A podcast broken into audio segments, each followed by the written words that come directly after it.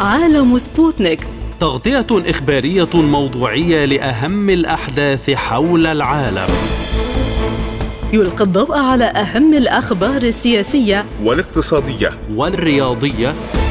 وجولة مع الأخبار الخفيفة من سبوتنيك break في عالم سبوتنيك. أهلا بكم مستمعينا الكرام في حلقة جديدة من عالم سبوتنيك. يسعد بصحبتكم في هذه الحلقة خالد عبد الجبار ونوران عطلة والبداية مع أبرز العناوين.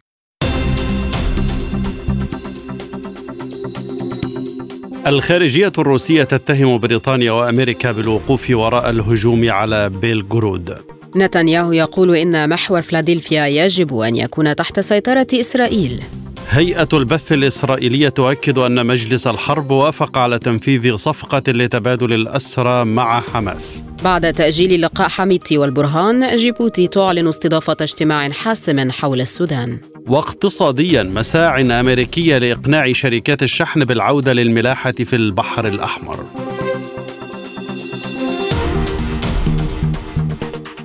إلى التفاصيل.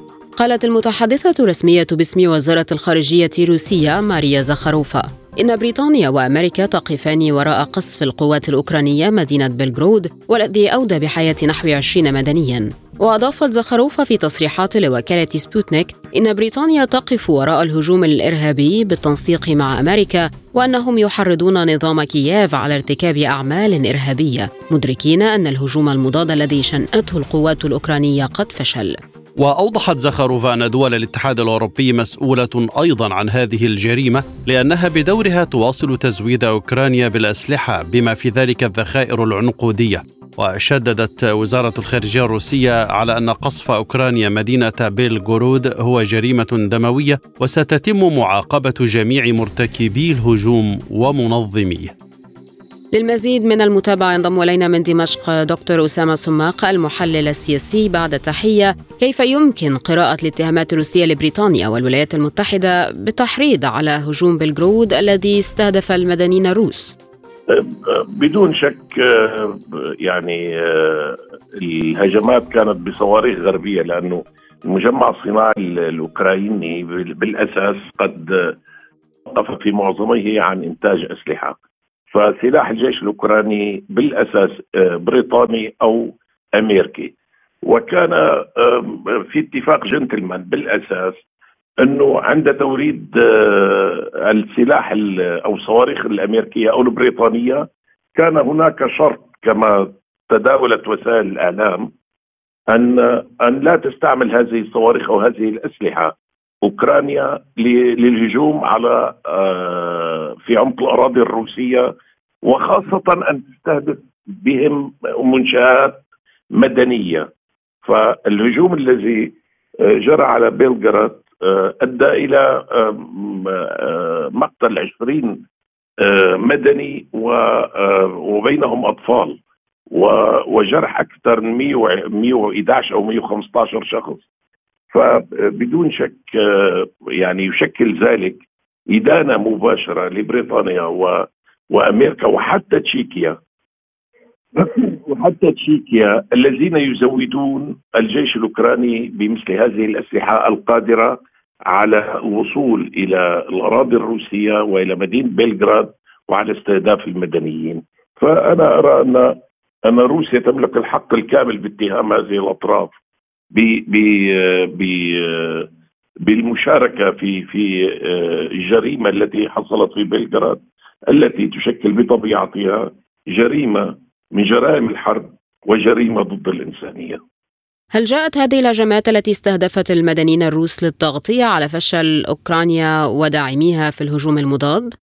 إيه، بدون شك آه، آه، أوكرانيا تحاول بهذه الهجمات أن تغطي على الفشل الذريع الذي آه، مني بها آه، الهجوم المضاد آه، الزائع الصيت الأوكراني الذي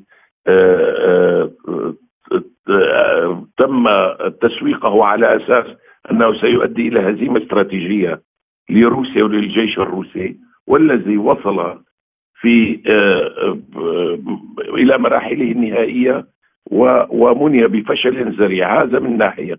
من ناحية ثانية كان الهجوم على مدينة بلغراد الروسية آه، جواب مباشر على الهجمات آه، الروسية التي طالت البنى التحتية والمراكز العسكرية على عموم آه، في على اتساع الجغرافيا الأوكرانية والتي سبقت الهجوم الأوكراني ب 24 ساعة والتي وصلت إلى كييف. لكن الفرق بين بين الهجومين أن الهجوم الروسي كان آه، يستهدف آه، يستهدف آه، مراكز استراتيجية ومراكز عسكرية ولم يستهدف منشآت مدنية. في حين الفشل الأوكراني دفع بأوكرانيا إلى إلى الجنون لدرجة أنها استهدفت منشآت مدنية في الأراضي الروسية وفي بلغراد وهذه هذه ظواهر كررتها أوكرانيا والجيش الأوكراني وخاصة عندما آه، عندما هاجمت أكثر من مرة مناطق مدنيه في شبه جزيرة القرم وجسر آه، القرم وإلى آخره. لا تستطيع على ما يبدو القيادة الأوكرانية أن توجه صواريخها باتجاه مواقع عسكرية بشكل دائم كون آه،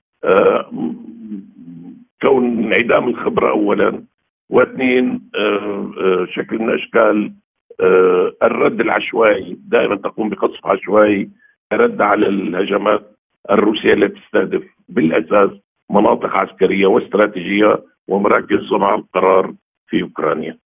بعد فشل الاستراتيجية الغربية في أوكرانيا ضد روسيا، لماذا لا يسعى الغرب للبحث عن حلول لهذا الصراع؟ والله لا أعتقد أن الغرب أنا يعني هناك كان على ما أعتقد أنه كان هناك سوء تقدير.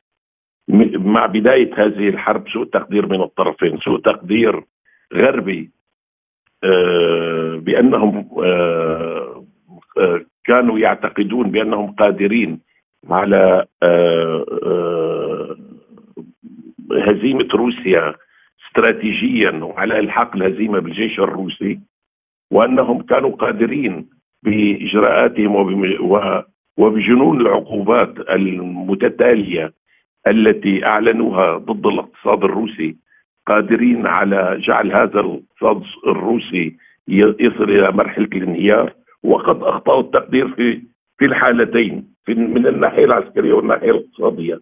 كما كان هناك بشكل من أشكال سوء التقدير من قبل القيادة الروسية على حجم ردة الفعل الغربية وعلى حجم اللؤم الغربي في التعاطي مع روسيا. لأن آه، تاريخيا الغرب يعتبر بزعامه الولايات المتحدة الأمريكية أن المعركة مع روسيا قد حسمت منذ سقوط الاتحاد السوفيتي وانتصار الغرب في الحرب الباردة.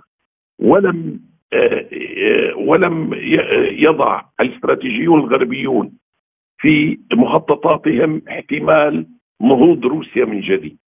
فيبدو أن نهوض روسيا من جديد بالنسبة للغرب غير مسموح به وما قامت به روسيا من محاولة حفظ أمنها من خلال آه العملية العسكرية التي تقوم بها والتي آه تهدف إلى آه منع تحويل أوكرانيا إلى منطقة معادية في خاصرة روسيا.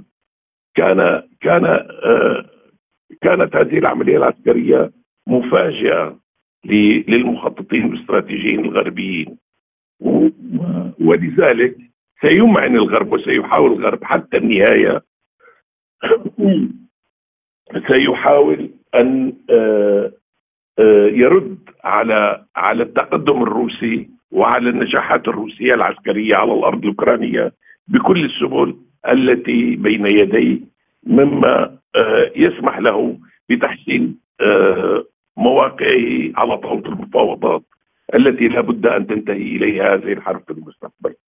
ما هي اذا خيارات الرد الروسيه على هذا الهجوم الإرهابي كما تصفه موسكو؟ لا أعتقد أن لدى القيادة الروسية خيار إلا الرد الحاسم وضرب مراكز صنع القرار ليس في خاركف فقط كما آه كما اتحفتنا وسائل الإعلام صبيحة هذا اليوم ولكن حتى في كييف وأنا من المراقبين الذين آه آه لا يستطيعون أن يجدون تفسير لضبط لحال ضبط النفس التي تمارسها القيادة العسكرية الروسية في هذه الحرب. على ما أعتقد ان أن لدى روسيا من الإمكانات والقدرات ما يجعل آه، القيادة الأوكرانية بما فيها الرئيس زيلينسكي يفكر ويعد إلى العشرة قبل أن يقدم على جريمة كالجريمه التي حدثت في بلغراد. لكن هذا يتطلب من القيادة الروسية إجراءات أكثر حزما وأكثر حسما نحن لا نطالب الجيش الروسي بأن يقوم ما تقوم به إسرائيل من جرائم في غزة. ولكن يمكن أن تضرب مواقع كوزاره الدفاع وأبنية المخابرات ومراكز قيادة الجيش في العاصمة كييف وتستطيع روسيا من الناحية العسكرية أن تقوم بذلك. ومع ذلك ما زال الجيش الروسي والقيادة العسكرية الروسية لهم أسبابهم بدون شك. لا نستطيع أن ندعي أننا نعرف الحقيقة بكل تفصيلاتها. لهم أسبابهم. فهذا التردد في اتخاذ قرار حاسم في حسم هذه المعركة قد يؤدي إلى عمليات أخرى ضد المدنيين الروس من قبل الجيش الروسي فلا بد من الحزم في هذه المعركة والحزم في الاجراءات الجوابيه من قبل الجيش الروسي ضد مراكز صنع القرار والجيش الأوكراني. كيف ستتم معاقبه جميع مرتكبي الهجوم ومنظميه كما أكدت موسكو؟ قضائيا على ما أعتقد هناك تحقيقات فتح من قبل الجهات القضائية والعدلية الروسية وسيحملون المسؤولية لقاده عسكريين وللحكومة الأوكرانية ومع الزمن قد يصل الموضوع إلى مرحلة إصدار مذكرات اعتقال دولية بحق من اتخذ القرار ومن حرض عليه ومن نفذه. لكن هذا متروك للزمن. كل هذا الكلام يبقى نظري إلى أن آه، تحقق روسيا نصرا حاسما في هذه المعركة الدائرة على الأرض الأوكرانية. هذا متروك للزمن. وأعتقد أن روسيا ستحقق هذا النصر عاجلا أم اجلا بحكم اختلال موازين القوى بشكل حاد لصالح روسيا الفيدرالية. قال رئيس الوزراء الإسرائيلي بنيامين نتنياهو إنه يجب أن يكون محور فيلادلفيا الواقع بين مصر وقطاع غزة تحت سيطرة بلاده. ونقلت صحيفة يسرائيل هيوم الإسرائيلية عن نتنياهو خلال مؤتمر صحفي عقده بمفرده. نقلت تصريحه بأنه يجب أن يكون محور فيلادلفيا تحت السيطرة الإسرائيلية وهي المنطقة المحيطة بين قطاع غزة ومدينة رفح المصرية. وذكرت القناة الثانية عشر الإسرائيلية أنه جرى حوار بين مكتب رئيس الوزراء نتنياهو ومكتب وزير الدفاع جالنت بهدف عقد مؤتمر صحفي ثلاثي موسع يجمعهما بجانس إلا أنهما رفضا المشاركة في المؤتمر لينعقد المؤتمر بنتنياهو وحده.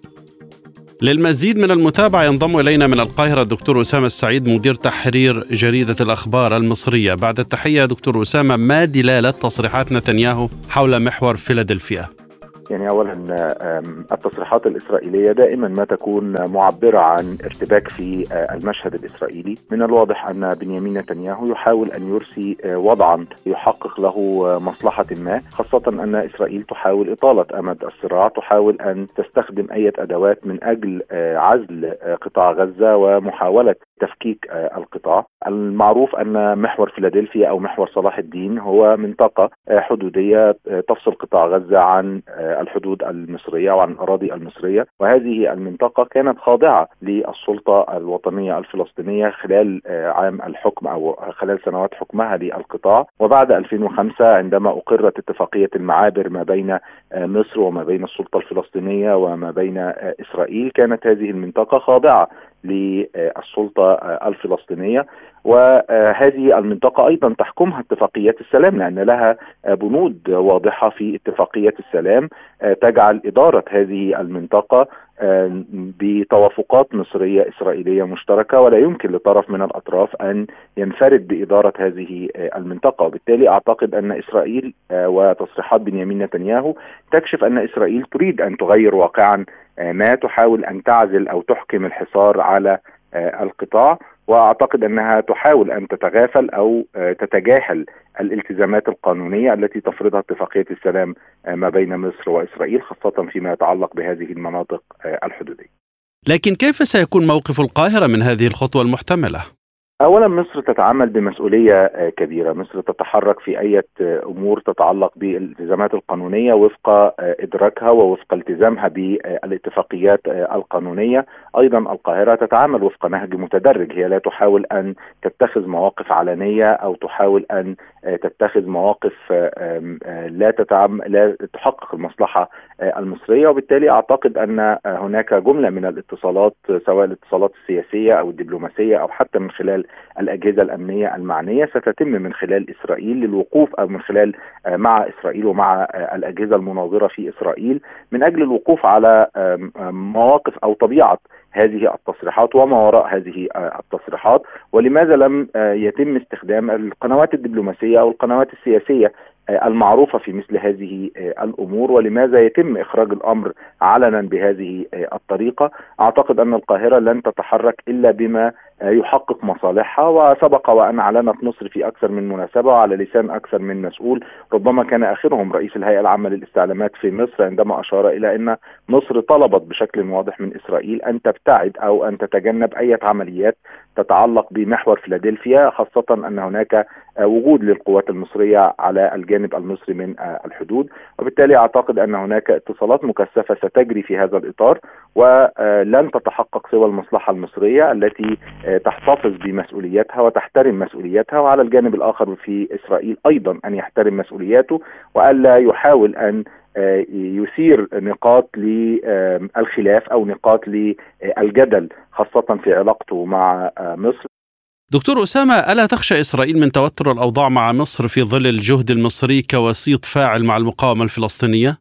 للأسف الشديد من الواضح أن الحكومة الإسرائيلية تحاول أن تنظر للأمور دائما بمنظور أحادي الجانب، لا تحاول دائما أن تدرك طبيعة المواقف أو خطورة المواقف التي تتخذها، بالتأكيد هي تدرك تماما مغبة توتير العلاقات مع القاهرة، مصر دولة كبيرة، مصر دولة قوية، مصر لديها أدوات كثيرة للتعامل مع المواقف المختلفة، وإسرائيل ليس من مصلحتها أن تفتح جبهة للتوتر مع القاهرة، بالعكس أعتقد أن إسرائيل من مصلحتها ومن مصلحة المنطقة برمتها أن تحافظ على نهجا هادئا في علاقتها مع القاهرة خاصة كما أشرت حضرتك أن مصر تلعب دورا مهما كوسيط في تهدئة الأجواء ومحاولة التوصل لاتفاقيات لاستعادة الاستقرار سواء في قطاع غزة أو في الضفة الغربية. وبالتالي خسارة مصر أو توتير العلاقة مع مصر لن يكون في مصلحة المنطقة برمتها. وأعتقد أن جانب من الاتصالات المصرية يجري الآن مع الولايات المتحدة باعتبار باعتبار الولايات المتحدة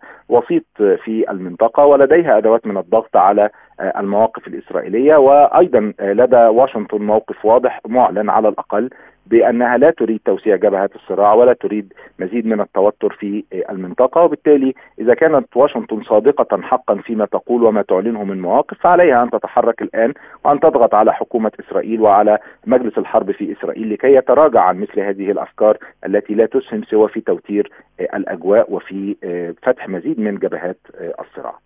وما الذي سيصل إليه نتنياهو من السيطرة على محور فيلادلفيا الآن خاصة على المستوى العسكري في الحرب على غزة أم أنها رسائل فقط؟ يعني أنا أعتقد إنه بنيامين نتنياهو يتخبط وبنيامين نتنياهو كل ما هو والهدف الأول هو إطالة أمد الحرب بأي صورة من الصور، اولا لأنه يدرك تماما أن انتهاء هذه الحرب يعني سقوطه سياسيا وربما لن يذهب فقط إلى البيت ولكن أيضا يمكن أن يذهب إلى السجن، وبالتالي هو يدرك تماما أن بقاء هذه الحرب معناه بقاء أو إطالة بقائه في السلطة. وبالتالي هو يحاول بأي بأي شكل من الأشكال إطالة أمد الصراع ومحاولة فتح جبهات جديدة ومحاوله فتح آفاق جديدة لهذا الصراع وتمديد الأمد الزمني لهذا الصراع. في تقديري أن سيطره إسرائيل على محور فيلادلفيا لن تحقق شيئا على المستوى العسكري. هو يحاول أن يروج ذلك باعتباره نوع من إحكام الحصار على القطاع نوع من إحكام العزلة على القطاع ولكن في النهاية أعتقد أن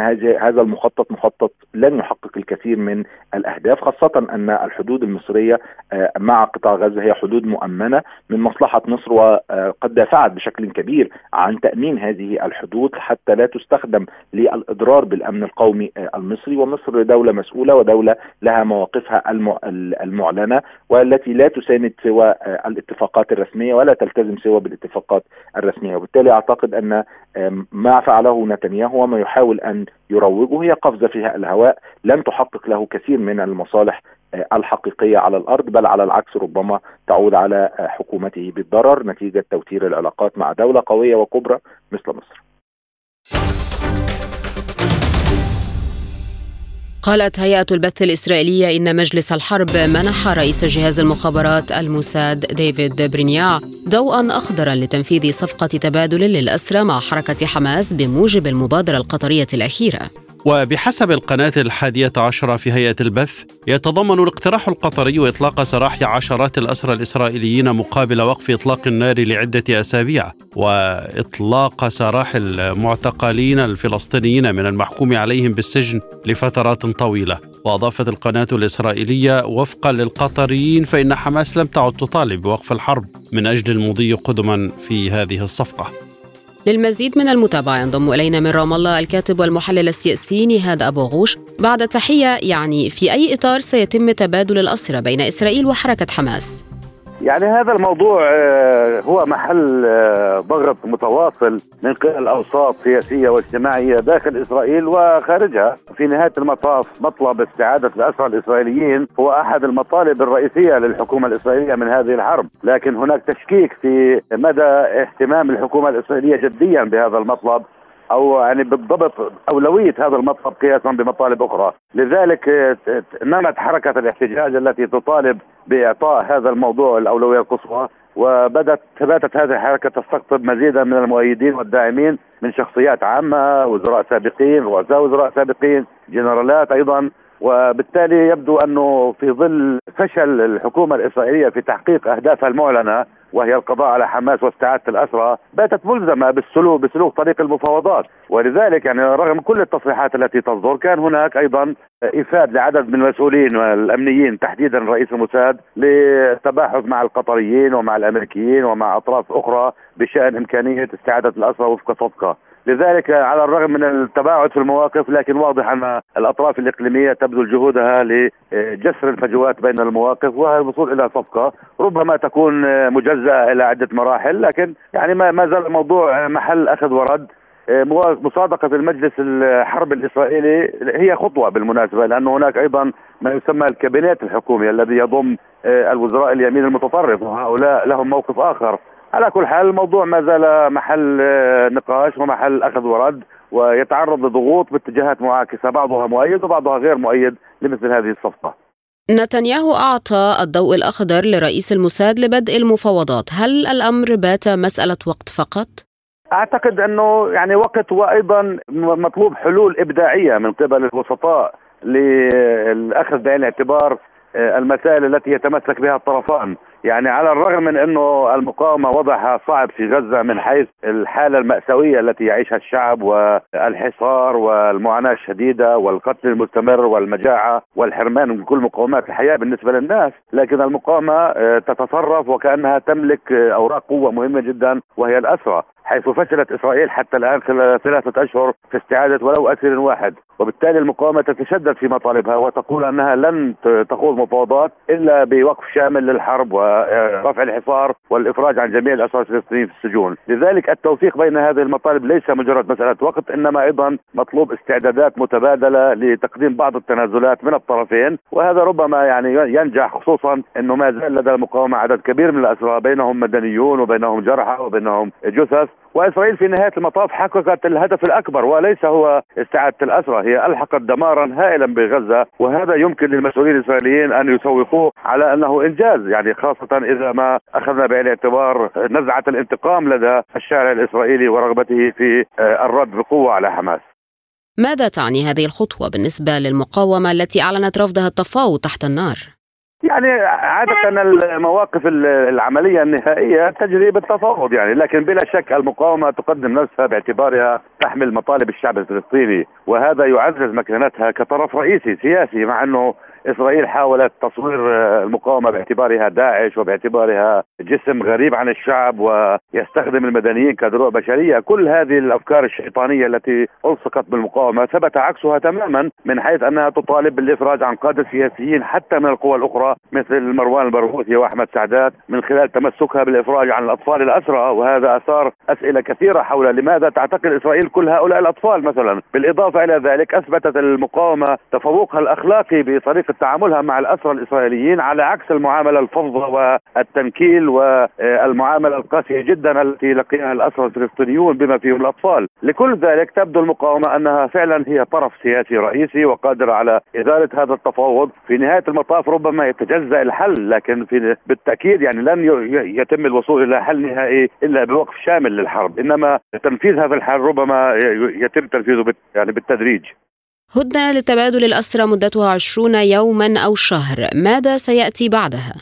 هناك أكثر من صيغة صيغة قطرية وصيغة مصرية لكن أنا أعتقد المشترك بينهما هي تجزئة آه، عمليات التبادل إلى ثلاثة مراحل. المرحلة الأولى هي المدنيين المرحلة الثانية هي المجندات والمرحلة الثالثة هي بقية الأسرى. أعتقد أنه المرحلة الثالثة هي الأهم والأصعب. ومع ذلك ستبقى المقاومة تحتفظ بأوراق مهمة وهم الجنود والضباط وعددهم كبير على كل حال لا يقل عن سبعين آه، فردا ما بين ضابط وجندي. ونحن رأينا في مرات سابقة كيف نجحت المقاومة في مبادلة جندي واحد اسمه جلعاد شليت مقابل أكثر من ألف أسير. وبالتالي تستطيع المقاومة الآن أعتقد الخروج بإنجاز مهم بصفقة تبادل شاملة تطلق بموجبها سراح آلاف الأسرى الفلسطينيين بمن فيهم بعض أصحاب المحكوميات العالية. وبالتالي لكن بلا شك يعني المهام القادمة ما بعد الحرب هي مهام صعبة أيضا ليس فقط على المقاومة بل على كل الشعب الفلسطيني حيث عمليات التهجير والتدمير والاباده التي وقعت والمستقبل السياسي. إسرائيل تحاول أن تطرح صيغا لغزة لما بعد الحرب هي امتداد لهذه الحرب ولكن هناك أيضا يعني الوضع الفلسطيني المنقسم الذي لم يتفق على حتى الآن على رؤية مشتركة. فبلا شك هناك حلقات قادمة ستكون صعبة جدا وليس من السهل التنبؤ بها. بها إلا إذا رتب الفلسطينيون صفوفهم واتفقوا على صيغة مشتركة للتعامل مع هذه المخاطر والتحديات. خلال فترة الهدنة هل سنجد دورا سياسيا فاعلا لوقف إطلاق النار بشكل كامل؟ بالتأكيد يعني هي أصلا المفاوضات لن تتوقف يوما واحدا يعني الآن هناك حديث عن وقف الطلعات الجوية ووقف القصف وإعادة انتشار الجيش الإسرائيلي إلى مناطق خارج التجمعات السكانيه، لكن في نهاية المطاف لابد من انسحاب الجيش الإسرائيلي إلى ما وراء خطوط الحدود يعني. وبالتالي المسألة الأهم إنه كل ما جرى منذ السابع من أكتوبر حتى الآن نبه العالم كله إلى أهمية حل القضية الفلسطينية، حاولت حكومات اليمين الإسرائيلي أن تتجاهل هذا الأمر طوال السنوات الماضية وتتصرف وكانه بإمكانها أن تطبع مع العرب ومع المسلمين ومع العالم وتهمل الشعب الفلسطيني وتهمل قضيته وتعالجها على قاعدة أنها شأن داخلي أمني إسرائيلي تعالجها بالتسهيلات والحلول الاقتصادية. ثبت بطلان ذلك وتنبه العالم إلى أهمية الحل وفقا لمبادئ الشرعية الدولية. هذا هو الأمر المهم وأعتقد أن هذا س يعني يشتمل على إنجاز تاريخي للمقاومة وللشعب الفلسطيني بأنه رغم كل التضحيات ورغم كل الخسائر لكن في النهاية القضية الفلسطينية يجب أن تحل بمسار سياسي وليس فقط بوسط الحرب والقوة والعنف الذي آه، تعتمده إسرائيل إسرائيل أعلنت جيبوتي أنها ستمهد الطريق للحوار السوداني وتستضيف الأسبوع المقبل اجتماعا وصفته بالحاسم. وقال وزير الخارجية الجيبوتي محمود علي يوسف عبر حسابه بمنصة إكس إنه في الأسبوع المقبل ستقوم جيبوتي بصفتها رئيسة الهيئة الحكومية للتنمية في شرق إفريقيا الإيجاد بتمهيد الطريق للحوار السوداني وتستضيف اجتماعا حاسما دون مزيد من التفاصيل. وكانت جيبوتي أبلغت الخرطوم بتأجيل لقاء رئيس مجلس السيادة السوداني عبد الفتاح البرهان مع قائد قوات الدعم السريع محمد حمدان دقلو حميدتي إلى يناير كانون الثاني المقبل. وذلك بعد تعذر لقاء الطرفين المزمع بالعاصمة الجيبوتية الخميس الماضي لوضع حد لحرب اندلعت بين الجانبين منذ أبريل نيسان الماضي. للمزيد من المتابعة ينضم إلينا من الخرطوم اللواء أمين إسماعيل المجذوب الخبير العسكري والاستراتيجي بعد التحية سيادة اللواء ما أسباب تأجيل لقاء حميدتي والبرهان الذي كان مقررا الأسبوع الأول من يناير؟ آه طبعا أسباب التأجيل والغرض الذي تم تم من قبل الدعم السريع وبواسطة سكرتارية آه الايجاد اللي بيمثلها رئيس آه جمهورية جيبوتي. آه العذر بأن هنالك ترتيبات فنية. طبعا عذر غير مقبول لأنه بعد 24 ساعة كانت هنالك زيارات للسيد حميدتي لكل من يوغندا واثيوبيا آه لذلك في تقديري أن التأجيل كان بغرض حشد مجموعة من الرؤساء الايجاد بحضور الاجتماع. وهذا الأمر ربما يكون هو نفسه سبب من أسباب آه نصف الاجتماع بكامله. لأن الاتفاق الأول كان بحضور الجنرالين فقط. اجتماع مباشر بينهما لمحاولة الحصول على حلول للأزمة السودانية. آه الآن جيبوتي تتحدث عن اجتماع جامع حاسم لحسم الازمه السودانية وهذا الأمر أيضا يصب في في توسيع دائرة الحضور لهذا الاجتماع وهذا ما لم يتم الاتفاق عليه في المرة الأولى. لكن البعض نظر إلى جولة حميدتي في أوغندا وإثيوبيا على أنها تحضير لاجتماعه مع البرهان، هل تتفق؟ أتفق هو تحضير لدعوه هؤلاء الرؤساء لحضور الاجتماع. يبدو أن الدعم السريع يحاول أن يحشد شرعية بعد أن تم حل الدعم السريع بواسطة قرار الحكومة السودانية. وأيضا هنالك إدانات تمت من قبل الأمم المتحدة الولايات المتحدة الأمريكية وبعض المنظمات الإقليمية والدولية للانتهاكات التي قام بها الدعم السريع. لذلك يحاول تجميع أصدقائه من من قبل حكومات بعض الدول الأفريقية لحضور هذا الاجتماع. وما أهداف اجتماع جيبوتي المرتقب حول السودان بالضبط؟ آه الواضح إنه الأجندة هي آه تحتوي على على اجنده عام وهو آه وقف إطلاق النار ومن ثم الانخراط بواسطة الأقيام الفنية في تفاوض حول آه الانتقال الديمقراطي ومعالجة آه مشكلة الوجود العسكري للدعم السريع ما تبقى منه وأيضا الفصل بين القوات وتجميع قوات الدعم السريع في معسكرات خارج العاصمة. سيادة اللواء أمين ما هي فرص نجاح اجتماع جيبوتي في وضع أساس لاتفاق مقبول من الطرفين؟ أعتقد إنه الفرصة أوسع بعد أن تم تعليق منبر جده وفشل مجموعة الايجاد في الوصول إلى توافق حول مبادرة الايجاد أعتقد إنه الفرصة أوسع للوصول إلى اتفاق خاصة وأن كل الأطراف تعاني الآن من حسم المعركة عسكريا في ضوء هذا الحل سيكون افريقيا داخليا أم من الممكن أن يكون الحل دوليا؟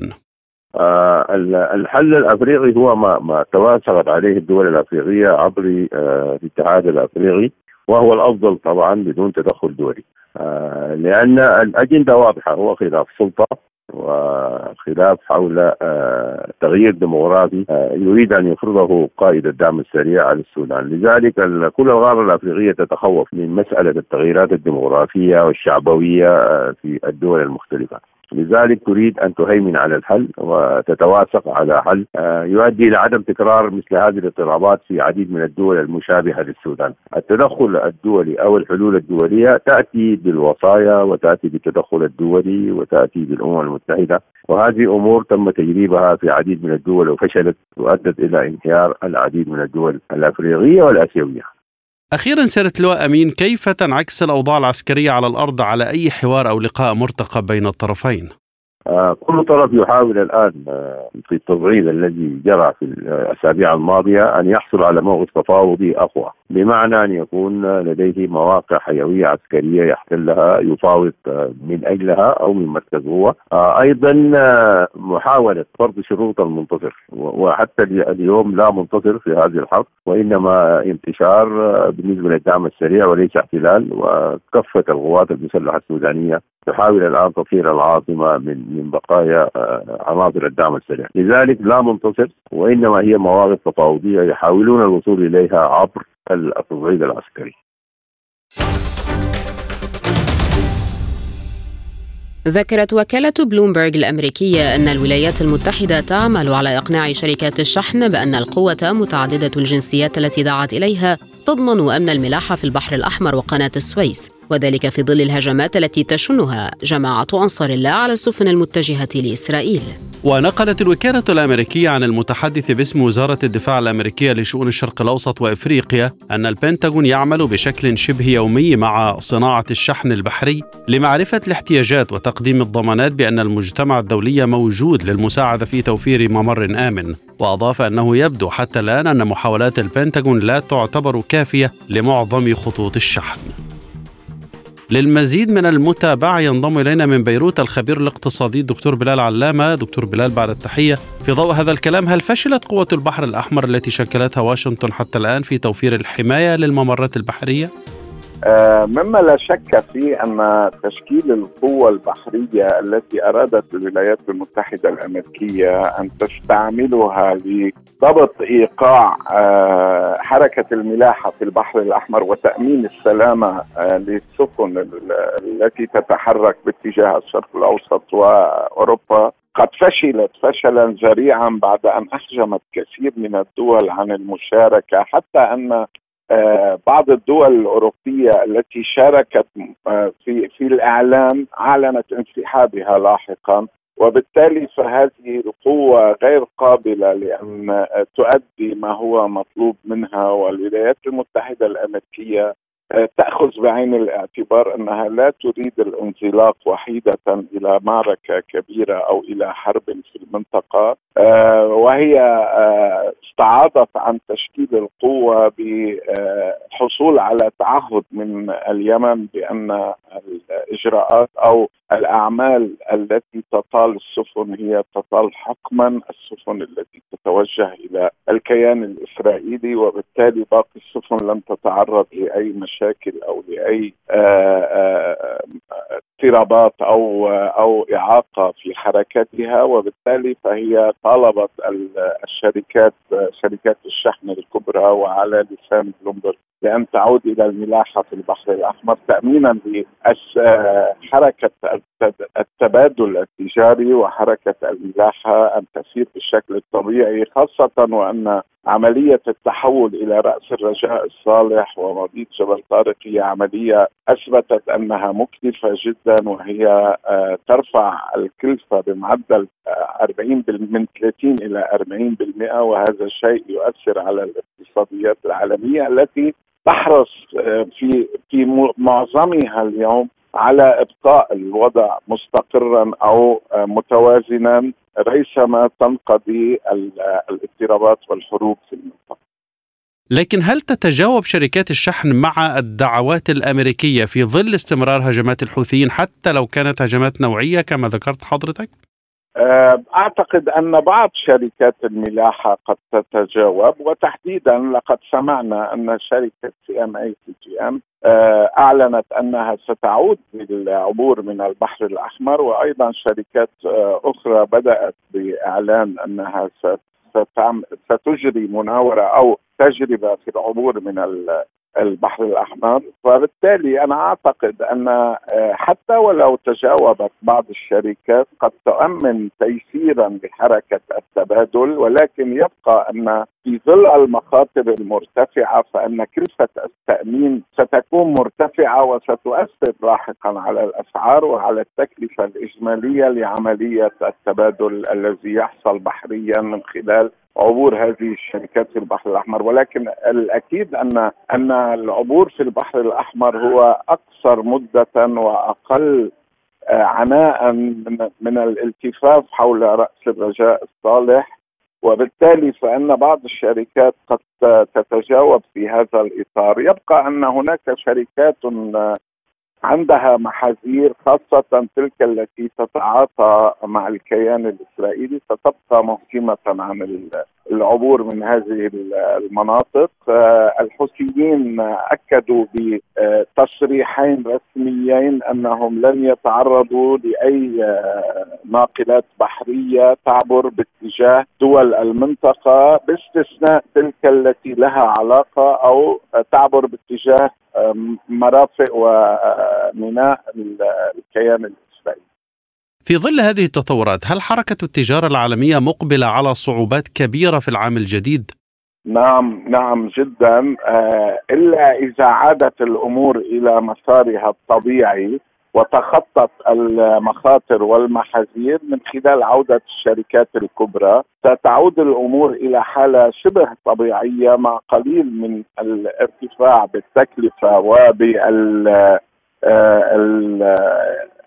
التكاليف والأسعار ولكن ما يحصل آه، حاليا يشير إلى أن سيكون هناك صعوبات تواجه هذه العملية خلال العام 2024 خاصة أن التحول إلى خطوط أخرى سيفتح طرق أخرى وستكون العودة عن هذه الخطوط آه، بحريا وحركة التجاره ستكون عملية ليست بالسهل ولا بالعملية البسيطة، اذا نحن قادمون خلال العام 2024 بكل الأحوال على تغير في حركة النقل والتجارة والشحن والتبادل من خلال الناقلات البحرية. وسيكون هناك حكما ارتفاع في الأسعار وازدياد في المخاطر. يفهم من هذا دكتور بلال أن الحل لهذه الأزمة سياسي وليس اقتصاديا أو امنيا.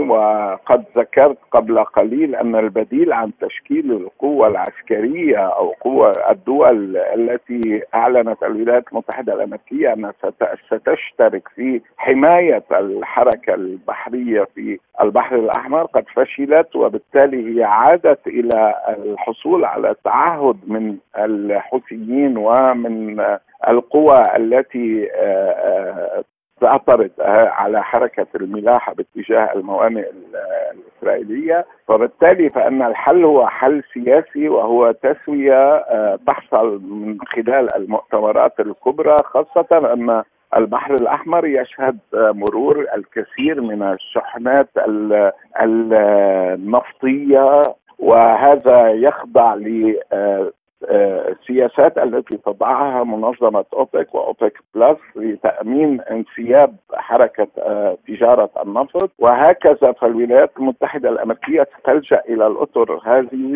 السياسية والاقتصادية لتأمين عودة الأمور إلى نصابها الطبيعي.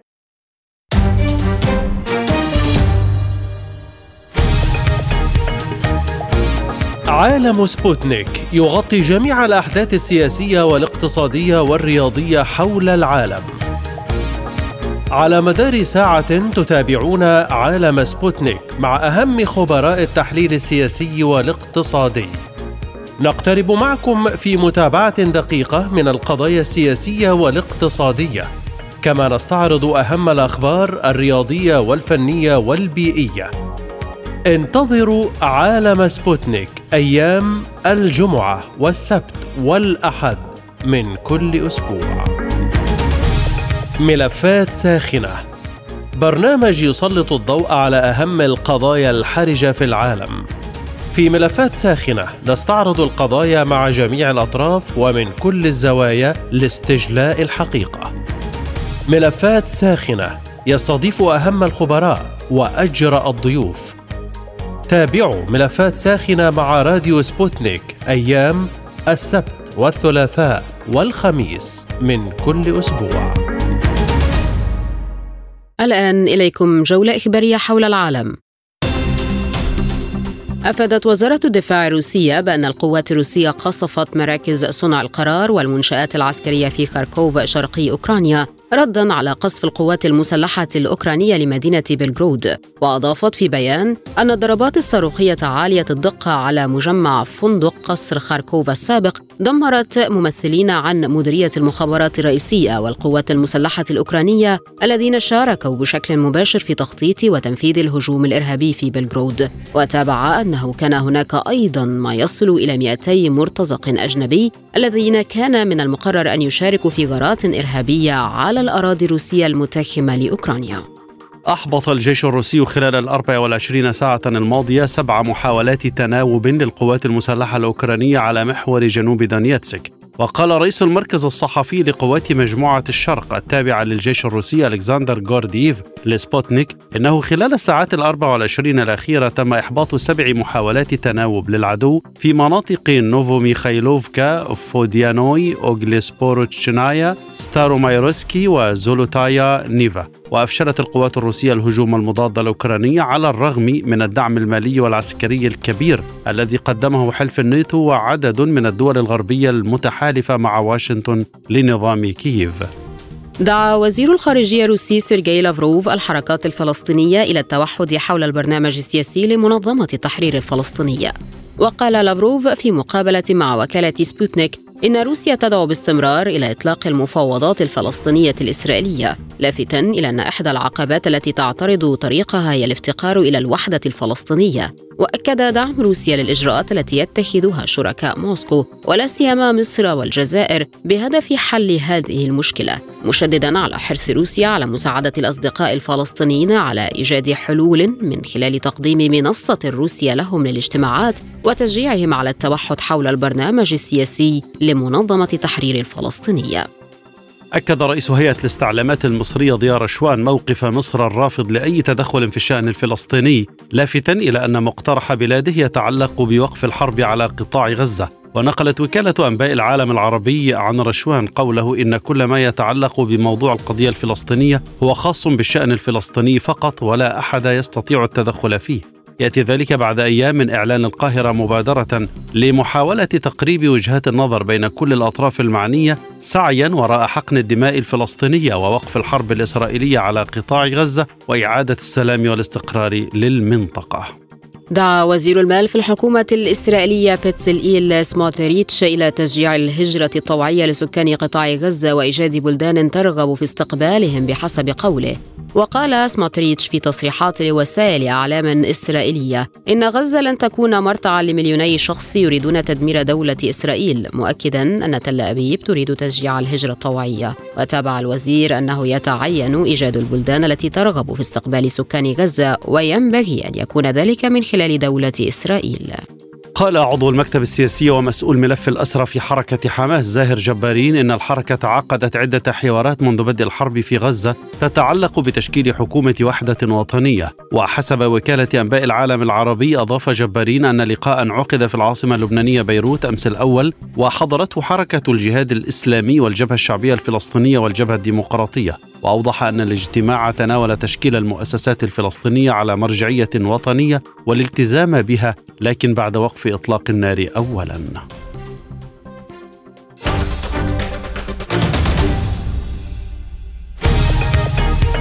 عالم سبوتنيك يغطي جميع الأحداث السياسية والاقتصادية والرياضية حول العالم.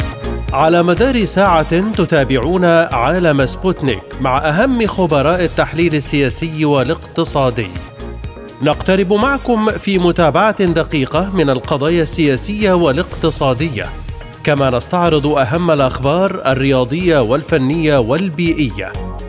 انتظروا عالم سبوتنيك أيام الجمعة والسبت والأحد من كل أسبوع. مستمرون معكم وهذه تذكرة بأهم العناوين.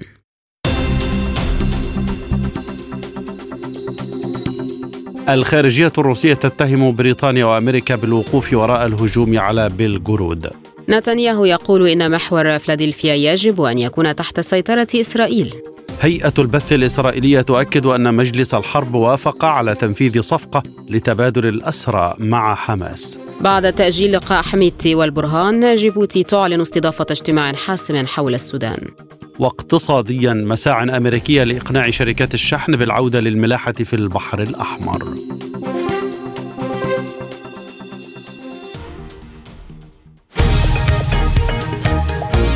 عالم سبوتنيك يغطي جميع الأحداث السياسية والاقتصادية والرياضية حول العالم.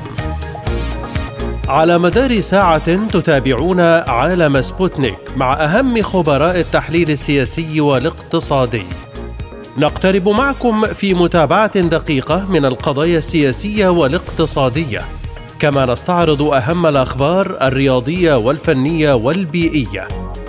انتظروا عالم سبوتنيك أيام الجمعة والسبت والأحد من كل أسبوع. مساحة حرة برنامج يسلط الضوء على أهم القضايا الاجتماعية والاقتصادية حول العالم. في مساحة حرة تنوع في الآراء وثراء في النقاش.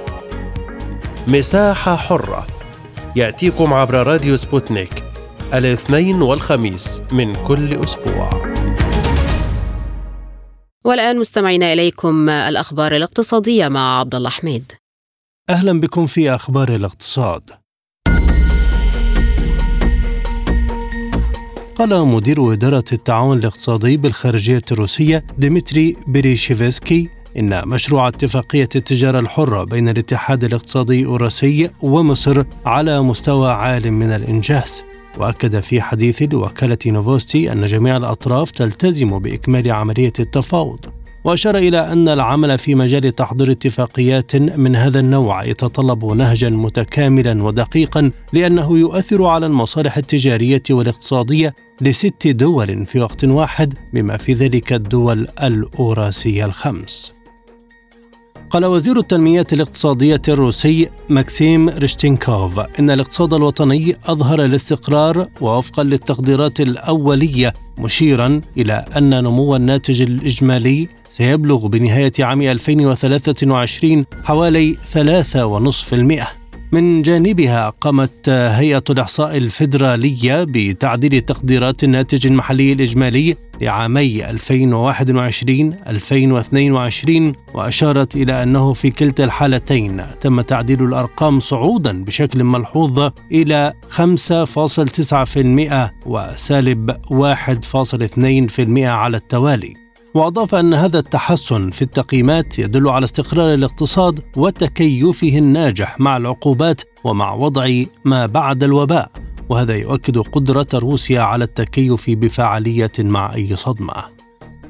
تكبدت عقود الغاز الطبيعي الأمريكية أكبر خسائر سنوية في 17 عاما من حيث النسبة خلال 2023 جاءت أكبر خسائر سنوية للغاز الطبيعي منذ عام 2006 وسط ضغوطات من مستويات إنتاج قياسية وطقس معتدل نسبيا ومخزون وفير. وتراجعت عقود الغاز الطبيعي تسليم فبراير شباط بنحو 1.7% إلى مستويات 2.51 دولار لكل مليون وحدة حرارية بريطانية.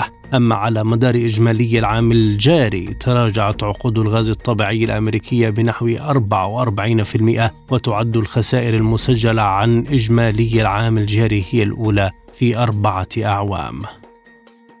أكد نائب وزير الخارجية الإيراني للشؤون السياسية علي باقري كني أن بلاده ستعمل على إلغاء الدولار في التعاملات التجارية والتعاون الاقتصادي بين الدول الأعضاء في بريكس. وقال كني في تصريحات لسبوتنيك إنه بطبيعة الحال يمكن تسمية مجموعة بريكس كأكبر نهج اقتصادي وتجاري دولي غير غربي. وأضاف أن إيران تمكنت من كسب عضويتها فيه وفي إطار ذلك فإن لديها وظائف خاصة ومسؤوليات مشتركة إلى جانب بقية أعضاء المجموعة. مستمعينا هذه وقفة مع أخبار الرياضة.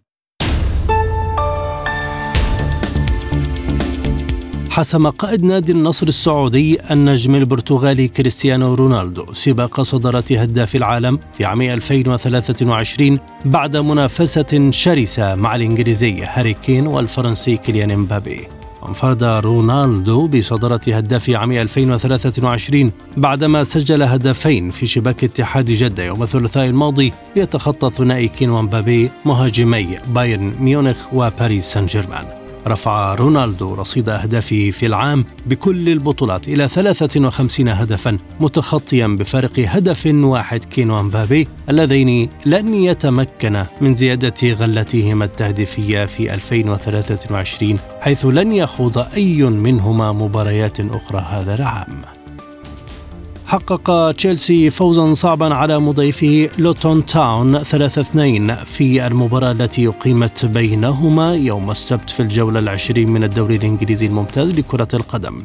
سجل كل من كول بالمير ونوني مادويكي أهداف تشيلسي في الدقائق الثانية عشر والسابعة والثلاثين والسبعين فيما سجل كل من روس باركلي وأليجا أديبايو هدفي أصحاب الأرض في الدقائق الثمانين والسابعة والثمانين من عمر اللقاء. بذلك يحتل تشيلسي المركز العاشر ب 28 نقطة فيما يأتي لوتون تاون في المركز الثامن عشر ب 15 نقطة.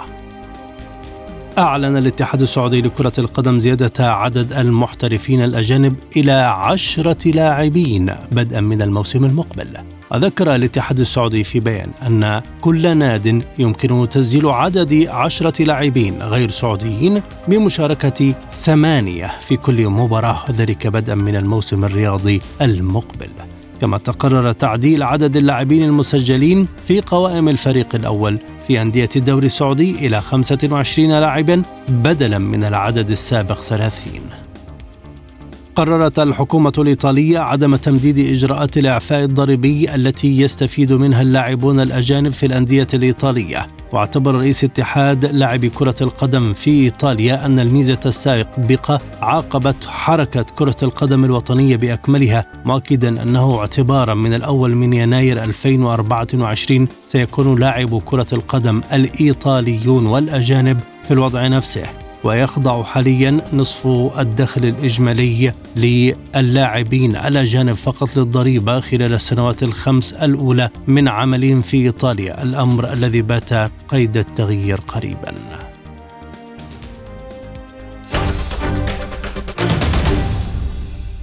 سبوتنيك break والأخبار الخفيفة.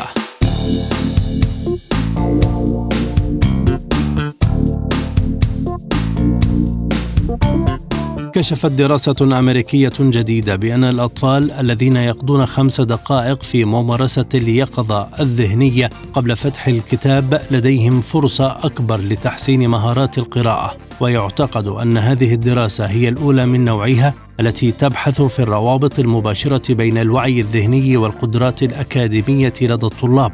يشار إلى أن اليقظة الذهنية هي من أنواع التأمل الذي تركز فيه على الانتباه القوي لما تحسه وتشعر به في الوقت الحالي دون تأويل أو حكم.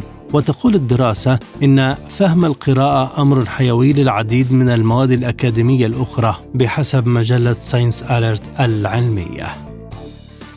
استعادت سوريا مخطوطا نادرا. لا مثيل له في العالم بعد إعارته إلى الجانب العماني منذ عام 2019 وبحسب وكالة الأنباء السورية فقد استعادت مكتبة الأسد الوطنية في دمشق مخطوطا نادرا يحمل عنوان الفوائد في علم البحر والقواعد حاوية الاختصار في أصول علم البحار لمؤلفه أحمد بن ماجد السعدي. بعد رحلة استغرقت أربع سنوات في سلطنة عمان.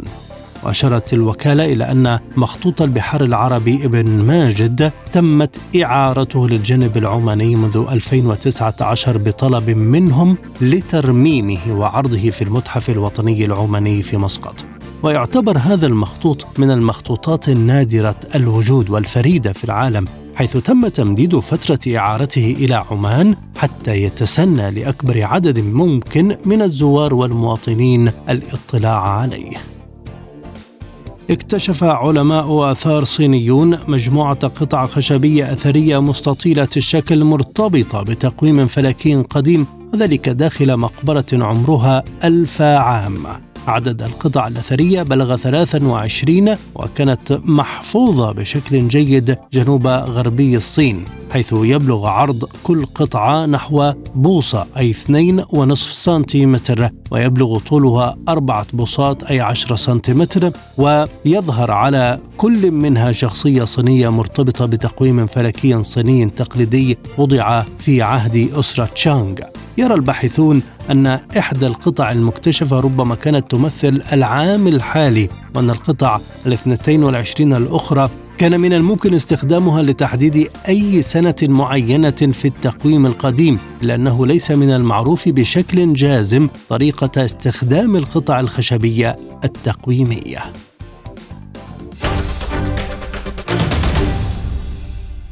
ختام عالم سبوتنيك إليكم تذكيرا بأبرز ملفات هذه الحلقة. الخارجية الروسية تتهم بريطانيا وأمريكا بالوقوف وراء الهجوم على بلغرود. نتنياهو يقول إن محور فيلادلفيا يجب أن يكون تحت سيطرة إسرائيل. هيئة البث الإسرائيلية تؤكد أن مجلس الحرب وافق على تنفيذ صفقة لتبادل الأسرى مع حماس. بعد تأجيل لقاء حميتي والبرهان جيبوتي تعلن استضافة اجتماع حاسم حول السودان. اقتصاديا مساع أمريكية لإقناع شركات الشحن بالعودة للملاحة في البحر الأحمر. ورياضيا لاعب النصر السعودي كريستيانو رونالدو ينفرد بصدارة هدافي العالم في عام 2023 للمزيد زوروا موقعنا سبوتنيك دوت إي.